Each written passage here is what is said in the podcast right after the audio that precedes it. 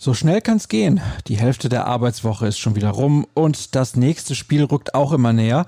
Was fehlt dann noch zum perfekten Start in den Tag? Richtig, die brandneue Folge von BVB Kompakt. Ich bin Sascha Staat, heiße euch dazu herzlich willkommen und schlage vor, dass wir direkt loslegen. Und das tun wir wie gewohnt mit dem Rückblick auf gestern. Ihr wisst, ich würde gerne von tollen Trainingseindrücken berichten, aber das wird mindestens bis zum Trainingslager im Sommer nicht möglich sein. Daran müsst ihr euch leider gewöhnen. Fakt ist, die Vorbereitung auf die Partie am Samstag gegen Hertha BSC läuft auf Hochtouren. Ein deutlich spannenderes Thema ist aktuell aber zum Beispiel die mögliche Vertragsverlängerung von Roman Bürki. Zuletzt waren die Verhandlungen darüber ein wenig ins Stocken geraten. Der Schweizer Torhüter möchte generell gerne in Dortmund bleiben. Die Borussia will ihn halten. Denn nach einem mäßigen ersten Jahr hat sich Bürki merklich gesteigert und ist zu einem Führungsspieler geworden. Dirk Krampe hat sich der Thematik angenommen. Mehr dazu findet ihr in seinem Artikel. Dirk hat sich aber nicht nur damit beschäftigt, sondern außerdem mit Geschäftsführer Carsten Kramer über eine Spendenaktion gesprochen. Denn manchmal hat eine Krise auch ihre guten Seiten.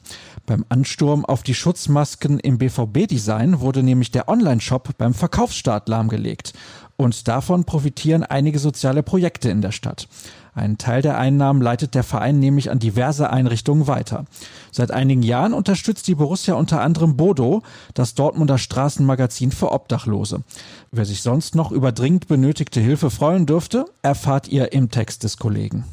Und bevor ich es vergesse, weil es in den vergangenen Tagen aus den bekannten Gründen ausgiebig diskutiert wurde, Jaden Sancho und Ashraf Hakimi müssen keine Konsequenzen für die Botschaft fürchten, die in Paderborn auf den T-Shirts unter ihren Trikots zu lesen war. Und das ist auch gut so. Der DFB hat sie allerdings zu einer schriftlichen Stellungnahme aufgefordert. Strafen drohen ihnen nicht, weil es sich laut des Verbandes um gezielte Antirassismusaktionen handelt. Jürgen Kors hat das Ganze nochmal zusammengefasst. Wir kommen zum Ausblick auf den heutigen Tag. Neben dem nicht öffentlichen Training erwartet uns heute die Pressekonferenz vor dem Heimspiel gegen Berlin übermorgen. Die startet um 12.30 Uhr. Mit dabei sind Trainer Lucien Favre und Sportdirektor Michael Zorg. Eventuell gibt es dann schon Neuigkeiten in Bezug auf Erling Horland, der wieder in den Kader zurückkehren könnte. Was bieten wir euch redaktionell an? Zum einen geht es um das Verfahren zur Ticketrückerstattung für die restlichen fünf Heimspiele dieser Saison. Das hat der Verein nämlich abgeschlossen.